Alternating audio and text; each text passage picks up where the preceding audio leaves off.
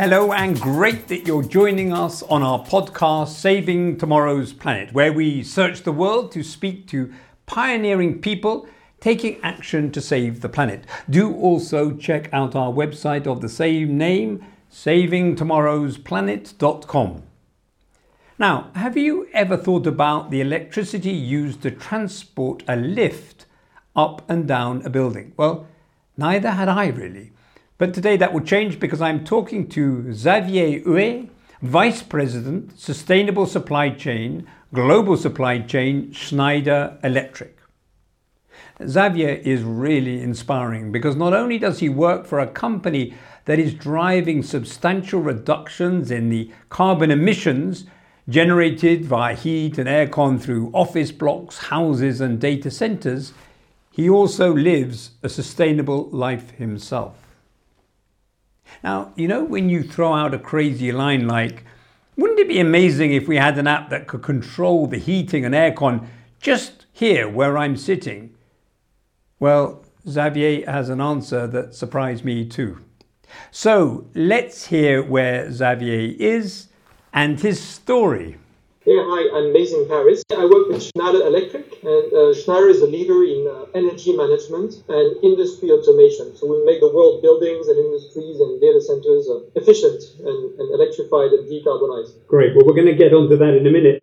It would be just nice to know how you got into the area of sustainability. What's your personal journey here? I believe it goes back to childhood when I was, uh, I grew up amidst nature in the eastern part of France, uh, close to Germany. I've been outside, you know, playing, you know, outdoor uh, most of my childhood, and since then I've been, you know, traveling the world in, you know, mountaineering and trekking. So I, I discovered the beauty of nature, and, and it's also how fragile it was.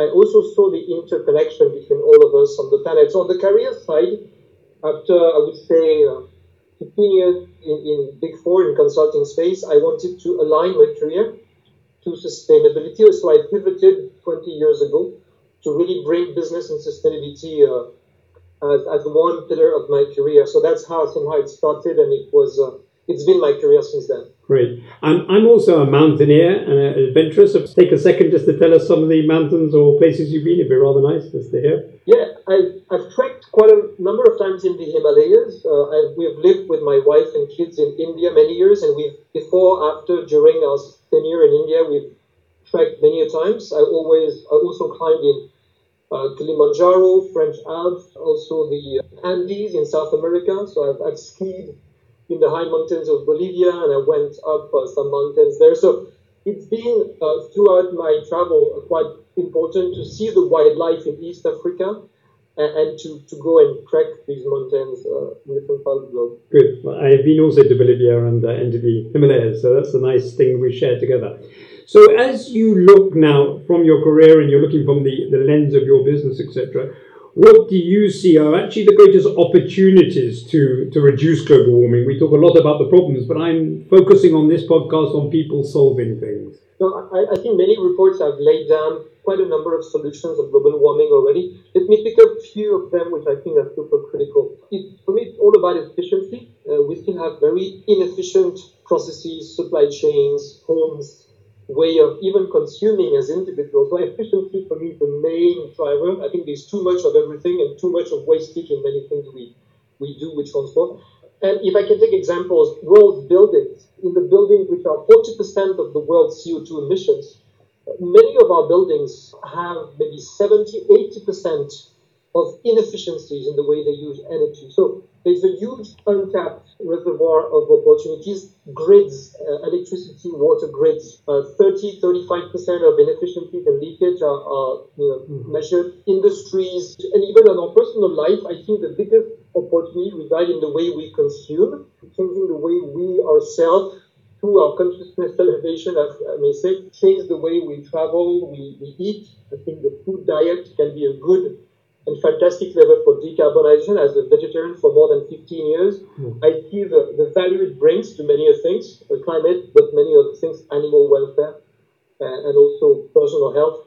And what I see youngsters doing, uh, exploring new ways of working, I think it makes me optimistic that maybe those solutions will come to a bigger scale. Great. So if we go back to buildings, now is a good chance to tell us specifically what your company does with regard to hmm. building? If I start with legacy, so most of the buildings of the world, you know, in a given year, there's only one or two percent of the assets which are revamped. So there's a huge opportunity in revamping or modernizing buildings. So what we do, we come up with building management systems, so software, to manage a building, so lighting system, ventilation and air conditioning, access control, temperature, whatever. And with that kind of intelligence, which we do provide with connectors and sensors and meters and circuit breakers and, and speed drives, we can certainly, at, you know, at the first day, understand how we can save energy, how we can make the experience of the occupants better, and how we can save carbon. So that's certainly a, a key contribution of our company, which is encompass or to connect all these objects. Another way for us to advise and make building more efficient is through technologies like super efficient variable speed drives, which makes the HVAC system, elevators, pumps, mm. motors, anything much more energy efficient. We can gain 25 to 30, 40% energy efficiency by adding those equipment at the back of the of the motor of the engine. And maybe the last thing where we see a lot of uh, potential is by connecting objects, you know, through IoT because we know at any point of time how is this device operating, how is this asset can be made more efficient, we can have a real-time advisor, which we have in the company. We have real-time software. We can tell the building maintenance company, the facility manager, what exactly should be done to maintain those assets at the best performing stage uh, ever. So that's certainly ways and means for, from technology to make those buildings more efficient you know, I've never thought about lifts as a source of huge energy consumption, I guess. So thank you. That's already a big insight. And I do encourage people to go up the stairs, I have to say, but I've never thought about it as more from a fitness point of view, less from an energy. So you've opened my eyes. So if we were to look at a legacy building, let's call it a commercial building, what would be the relative sources of energy use then, now that we've understood that lifts are sitting there using a lot? Just to get a scale of the, the different sources of energy use? Not by far number one across latitude is uh, heating or cooling, which makes 40 to 60 percent wow. of the energy use of a building. I'm talking about commercial, as you yeah. asked. Then we would be having lighting, and then other usage can be some uh, other devices in the in the building. But certainly, heating, cooling are number one by far. So anything which can make those systems just right sized and just producing the heat or the the chill air at the right uh, quantity and at the right places where people are o- occupying the building, you know, this is where we can seize the energy efficiency opportunities. And of course, what you're talking about is saving money for companies who are renting. So this is actually a money saving initiative, it sounds like you're presenting, because waste heat is waste money. Of course. And certainly the payback of those, say, revamps or refurbishments of buildings is certainly decarbonization, but also it's money. And whenever we go and meet those uh, building owners or tenants, of course, money is part of the conversation, and we need to prove that it's good for climate and good for the bottom line at the same time. And, and usually it works. Payback can be six months for the most, say, promising uh, transformations, to 24 to 36 months at the longest uh, but again, as you rightly said, you know, our customers don't throw money without checking that the NPV, net you know, present mm-hmm. value, the ROI of those investments are making sense for them. From what I can see, you're now very focused and explicitly focused on the sustainability of buildings as your sort of entry point into the debate. True. Buildings is certainly one uh, key uh, asset we serve. The other one is data centers. Schneider is the world leader in making data centers. All, all web giants data centers uh, may have our technologies, and we are touching at least one out of two uh, data centers. Industries, factories, where we have more than 7 billion euro turnover every year, and grids. But back to the question on buildings, it's true this company is over the last 30 years, has been acquiring a lot of companies around the globe which provide a, a, somehow a full portfolio of low voltage, medium voltage, secure power, uh, electrical distribution, software uh, solutions, which today make us as a one-stop shop for making any building uh, enjoying a safe, secure, and sustainable uh, energy sources. We also are good in terms of leading also the space of energy as a service, where for, for buildings we can have a, a, a mini grid and especially in North America, where we have an offer with alpha structure and GreenStruxure, where we make our customers enjoy the service without buying the assets. So we bundle software, hardware, services, consulting, and the customer only pays for the kilowatt hour, which they, they consume from us. So it's a full range from the hardware uh, they can buy from the shelf of the retailer or, or through an electrician to the full suite of uh, as a service uh, solution range. I'm actually going to change direction a little bit because you've mentioned data centers and I had missed that. Now, data centers for me are this hidden, exploding dynamic in the sense that, for example, just the amount of photographs we're all taking, nobody's talking about the huge data centers I believe must be having to be built simply to house the video and, and photos of Instagram and so on. So let's actually talk about data centers. What what is the world of data centers and, and what's the energy story there? Yeah, a data center is very much an energy hub. It's a, it's a hub in a grid, so it, needs megawatts of power, installed power capacity, and it produces. It helps server uh, servers uh, computing our data.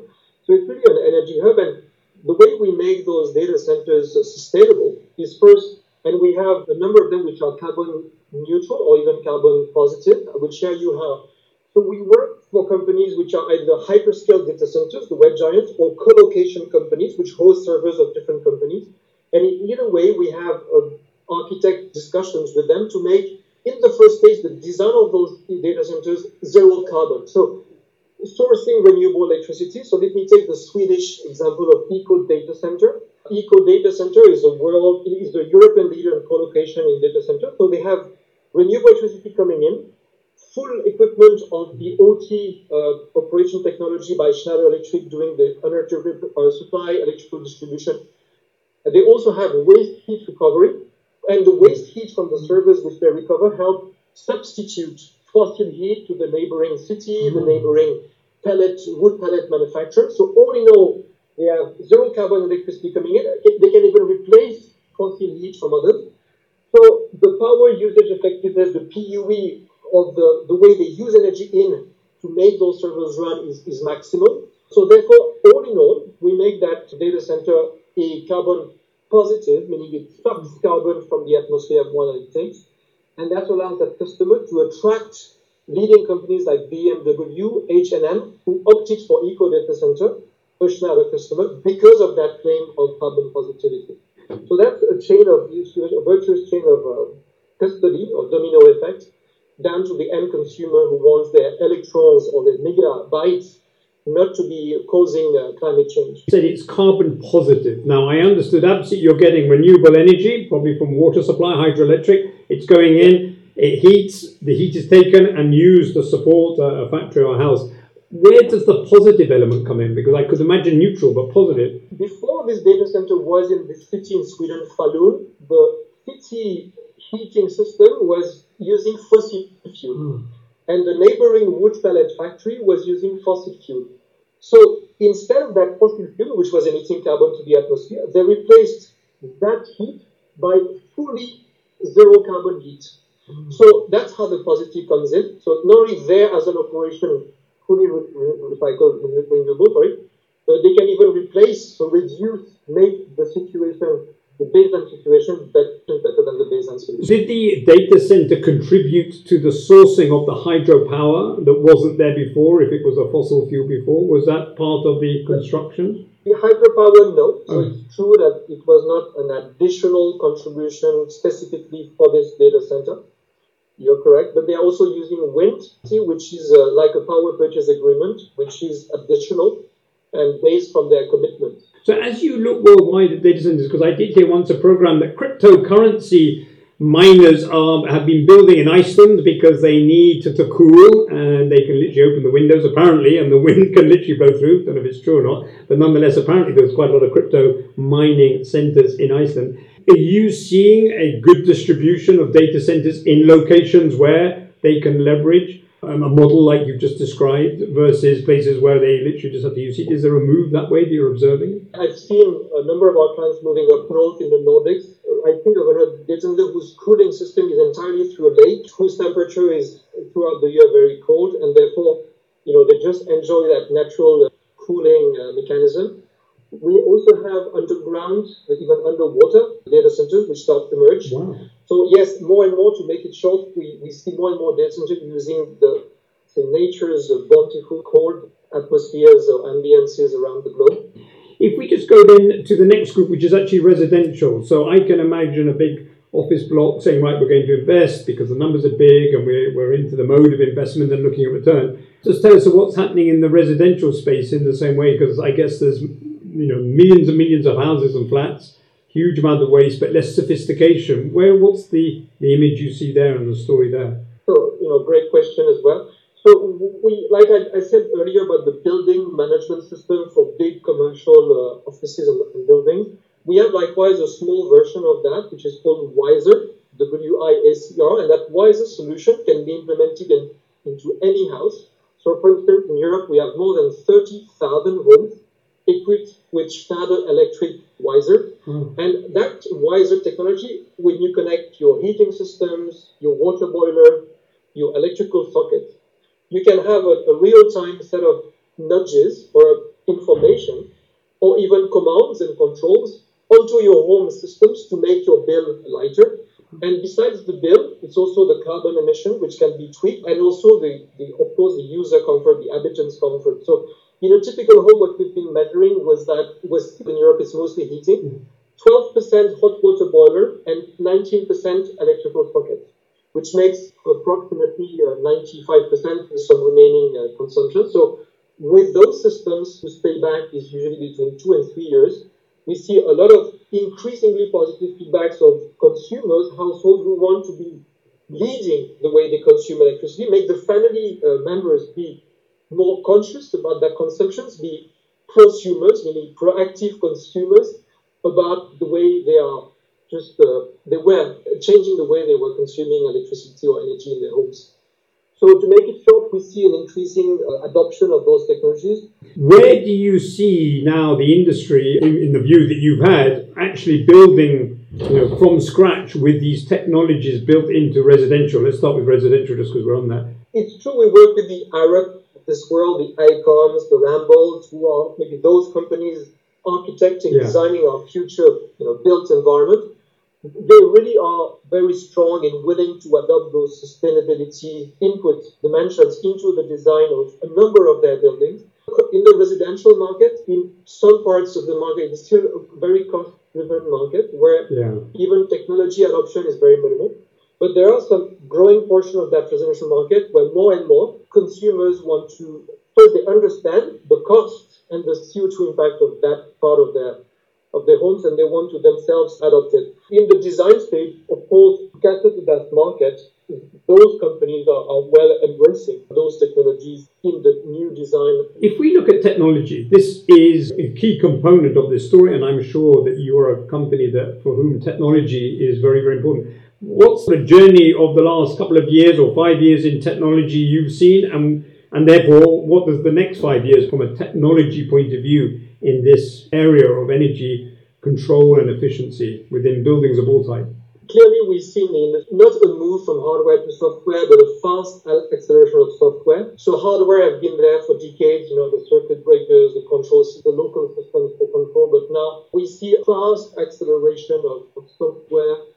We have acquired in the last five years more than maybe 15 billion euro companies value in the software for industry, software for building design operations. So software is big, so that's certainly one. Connected object is also a big thing. Now, most of our new products are connectable. Mm-hmm. Many of them are connected to our cloud or to our installers' cloud. So that's another trend. We see more and more of these objects with real time be able to be controlled, commanded for efficiency. And third, maybe the, the apps. You know, we, we've come very far to make our technology so much more easy to understand by electricians, installers, panel builders, architects, and end users, which can, on their smartphone, access much more open information. Even our services engineers, there are 10,000 of them in the world. Whenever they do interventions, they have enjoying super advanced technologies for to avoid interventions, physical, you know, they can use 3D, augmented reality, virtual reality. It's good for their safety. It's good for the ability for them to diagnose and to make the most of those technologies. So that's what we've been saying. If you look ahead, we believe analytics, artificial intelligence, so data mining, we have billions of data points. We believe there's still a, a, some way to go before we master the ability to handle so many information pieces for the benefit of uh, you know optimal efficiency and, and, user experience. So that the next journey is going to be data. I've obviously as a CEO overseen not only the buildings that my employees have been in, but also moved into buildings and wanted to have it right designed from the scratch. And I, I do remember a very annoying situation where, because of the, the aircon construction, we had various people feeling cold or hot, and there was a sort of very manual intervention. But just as you're talking, I've been thinking about the number of times we've had empty parts of offices, no change in the energy when the office was full or empty. Are you implying there that you know through AI and through the systems you're putting in, you can have zonal adaptation, you know, to respond to who's actually in the space and therefore needs to be heated or chilled. No, that's very true. That's exactly the direction we are in. We have uh, in the building space we have a, a, solution called the Workplace Advisor, which exactly do what you are referring to, which tracks any floor. And from my desk here, as the leader of real estate for the supply chain, I can track each of our buildings globally and know for each floor uh, metrics such as occupation, temperature, heat. We can understand where we may have uh, some efficiencies. It can be done automatically through our routines or locally by facility management leaders. And also, it helps us make the right decision to say right size an office yeah. or to say, oh, this part of the floor is never used, this meeting room is never used. How can we do to have more granular ability to blow fresh air and not to the entire floor? Same for lighting. So that's where we are. Then sometimes the limit is the need to have in the building itself, the, the blowers, the chillers, the, the, lights, and whatever devices, physical this time, which can make that granular tracking a reality. Uh, but directionally, yes, that's exactly where we are.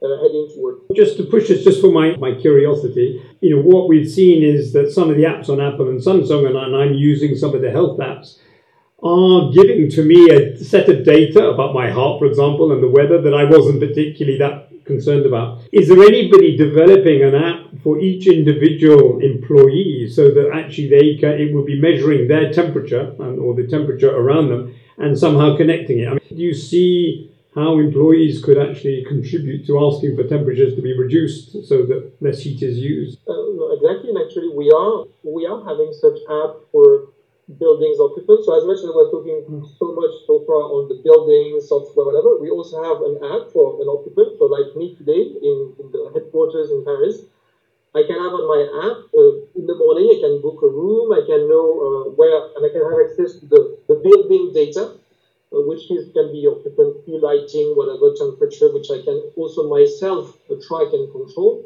So that's, as you said, empowering the occupant. The promise we have on building owners or tenants is to make the building more efficient, but the experience of the users more more pleasant, especially after this COVID crisis. We'll experience the workplace in a different manner. So we need to ensure the, the employee can choose from a location or the other and enjoy an experience which is bespoke and customized. Well, I have to say, I thought that was something I was imagining, but as so often with technology, what we imagine is already becoming real. Certainly. If you had a wand, either a wand that you were going to use in your business or a wand that you were going to use in your broader life to really make a difference in the next few years, couple of years, not in the next 10 years, next few years hmm. to the challenge of global warming, what would you want that magical wand to enable you to be able to do if you could? Maybe the words I would be using would be uh, consciousness and transparency. I think we have a huge opportunity. Should we have our collective and individual consciousness consciousness raised to the youngsters and what they shout in the streets? I think we are all enthused and impacted by the way the next generation are clearly understanding the, the, the challenges we have on climate and the, the needed changes we have to make on, on many other habits. So so anything about making myself and every one of us understand the quantified impact of our decisions on my smartphone, on whatever I do, for me is the direction which uh, Magic Wand for me would possibly help combat climate change faster than many other initiatives. Xavier, that's been absolutely fascinating. I was not aware that the technology was moving so fast and things that seem like dreams are actually happening. Thank you very much for that. My pleasure. Thank you for having me.